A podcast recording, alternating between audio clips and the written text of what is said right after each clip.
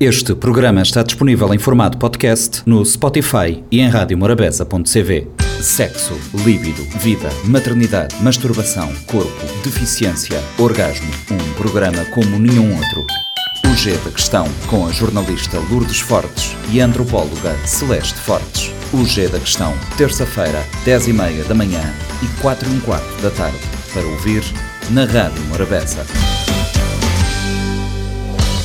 Sejam bem-vindos. Começa agora mais uma edição do G da Questão, o programa semanal que aborda temas do universo feminino. Hoje vamos falar sobre a pressão estética e a beleza, ou a beleza e a pressão estética. Como é habitual, no estúdio está a antropóloga Celeste Fortes e hoje, como convidada, temos Silvia Pires. Silvia Pires é consultora de moda, também é modelo faz muitas coisas, mas neste momento só vamos identificar estes dois. Uh, Celeste, por que é que escolhemos este tema? Olá, Milu, olá, Sílvia, porque olá. socioculturalmente, historicamente, eh, construiu-se uma ideia de beleza, particularmente de beleza feminina, muito presa a um padrão de um corpo e, e esta pressão social para um corpo belo, magro, branco e jovem acaba por ter inúmeros, inúmeros impactos nas nossas vidas, particularmente das mulheres que não conseguem ou não ou não querem encaixar neste padrão de beleza e por isso achamos importante trazer este tema para o nosso dia da questão. Silvia, estamos a falar sobre a beleza, sobre estética, sobre pressão, sobre corpo. É um tema que conheces bem. Conheço, conheço. Não porque é identificado, mas é o dia a dia de, das pessoas. Uh, sim, afeta uh, tanto homem como mulheres no nosso dia a dia, é um tema propício. Tem muito a ver com o ramo também da moda, naquilo que nós assistimos. Estética, para falar a verdade, não se, não se fala somente, as pessoas identificam logo pelo mundo da moda, mas é o nosso dia a dia, aquilo que nós somos realmente. E há vários tipos de corpos. E de que corpos é que estás a falar? Olha, por exemplo, nós temos no ramo da moda, nós sabemos que temos modelos uh, comerciais, temos modelos daqueles que fazem publicidade, fazem uh, que são atrizes. Há toda uma exigência uh, a nível desses modelos comerciais e são os modelos de passarela, que é um, um, mundo mais exigente, onde se vê as mulheres mais magras e mais altas, onde há uma exigência somente nas passarelas e nesse mundo à parte. E mesmo assim, nós vemos modelos no nível fotográfico já podem ter um tamanho mais, mais acessível. Uh, neste momento, principalmente porque houve uma, houve uma altura que se quebrou vários tabus em termos de corpos e o mundo comercial começou a aceitar mais as mulheres na sua totalidade, de como elas são realmente. Tanto que agora vemos várias pessoas com bastante sucesso em plus size, ou seja, uma variedade enorme. E na, na verdade, o que vale mesmo, em muitas delas, principalmente nas campanhas publicitárias, as pessoas neste momento estão viradas, voltadas mais para a personalidade das pessoas. Antes de chegarmos a esta parte de quebrar de aceitar qualquer corpo para fazer uma campanha publicitária, temos que recuar para a parte da pressão social e do período antes de, desta parte mais boa, digamos assim. oh, oh, Celeste, uh, vamos olhar para a nossa sociedade, sabes que é nesta parte é que entras. Uh, e eu vou te perguntar de que forma é que a pressão estética uh, impacta a percepção do género feminino. Impacta todos os géneros, mas neste caso vamos olhar para o género feminino. Bom, eu tenho, eh, eu tenho uma opinião muito própria, sobretudo enquanto feminista e alguém também que que sofre ou sofreu esta questão da pressão social para um corpo dentro de um padrão. Primeiro, acredito que os nossos corpos, enquanto mulheres, são às vezes objetificados, às vezes tenta-se colocar o corpo da mulher dentro de, de, uma caixa, de um padrão, sobretudo para que seja uh, dominado. Então eu vejo nesta perspectiva, quando alguém sofre uma pressão social para ter um corpo, está a ser vítima. Para mim é uma forma de, de violência, inclusive de violência, podemos ir até mais longe, violência política, porque, como eu já disse noutra, noutros programas, para mim o corpo, eu uso o meu corpo como forma também de política e de posicionamento. Então, quando eu vejo que há essa pressão social, ou do ponto de vista da antropologia, esta pressão social se dá porque as mulheres incomodam sempre. E quando nós temos um corpo que não cabe dentro deste padrão, é como se nós estivéssemos a desafiar a, a norma. Claro que, como disse a Silvia, todos os corpos importam e todos os corpos têm os seus lugares, mas há corpos que historicamente e antropologicamente têm tido um espaço mais, uh, mais de visibilidade, de mais valorização do que outros corpos, mas corpos e partes do corpo também, né? Porque há, há, há essa é preciso também acentuar isso.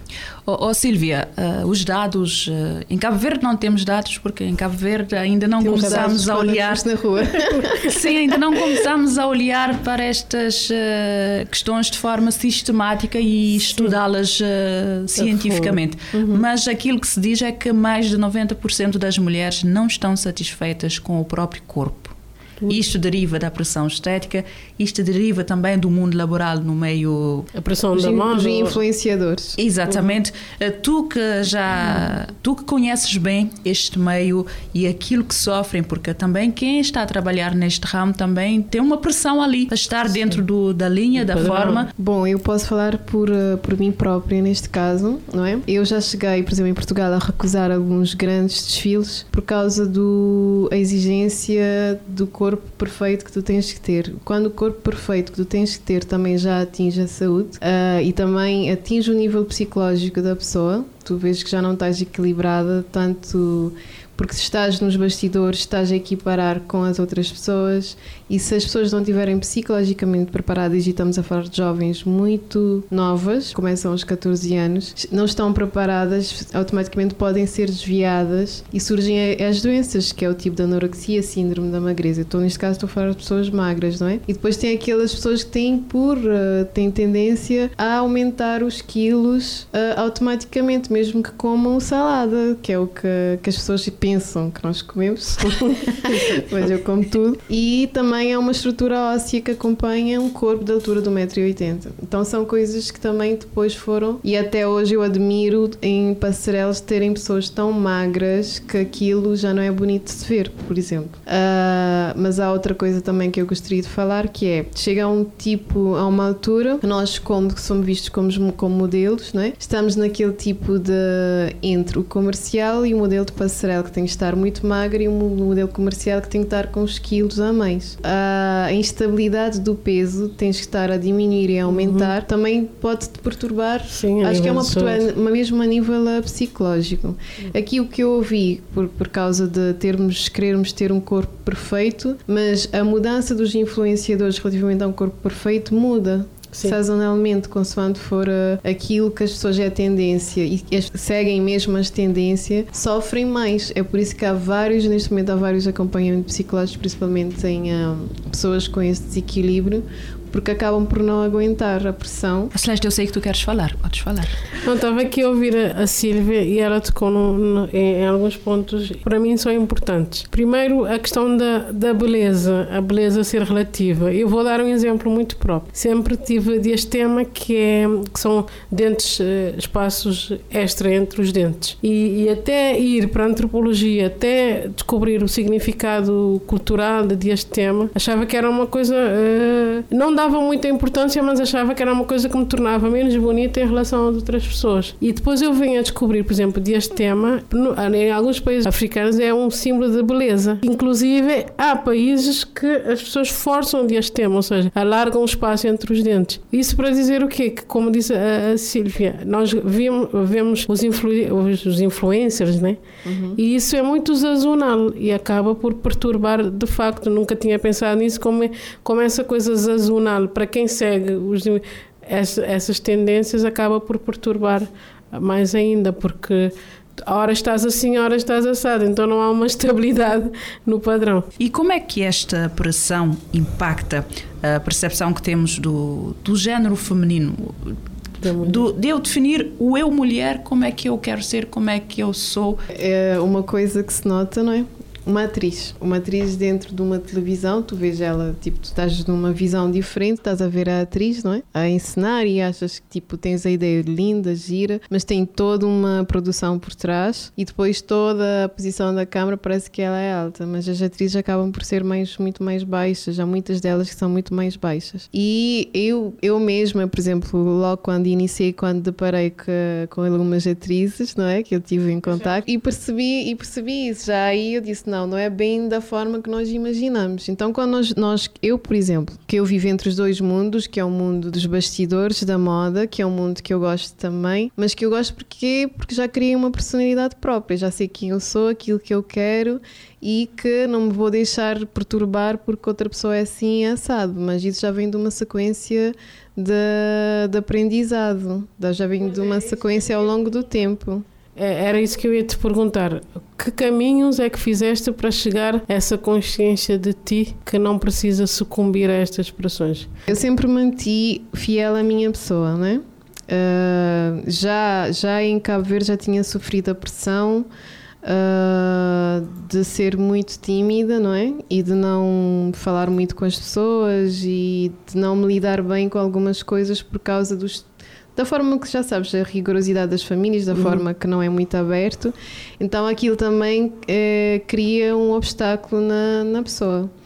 Depois, com o caminhar, uh, com o contacto entre as pessoas, uh, há muita, muita, muita, muita concorrência. Tu sabes, por exemplo, há, podes ir a um casting onde estás no número 1551 para ser escolhida para uma pessoa é que vai ser escolhida.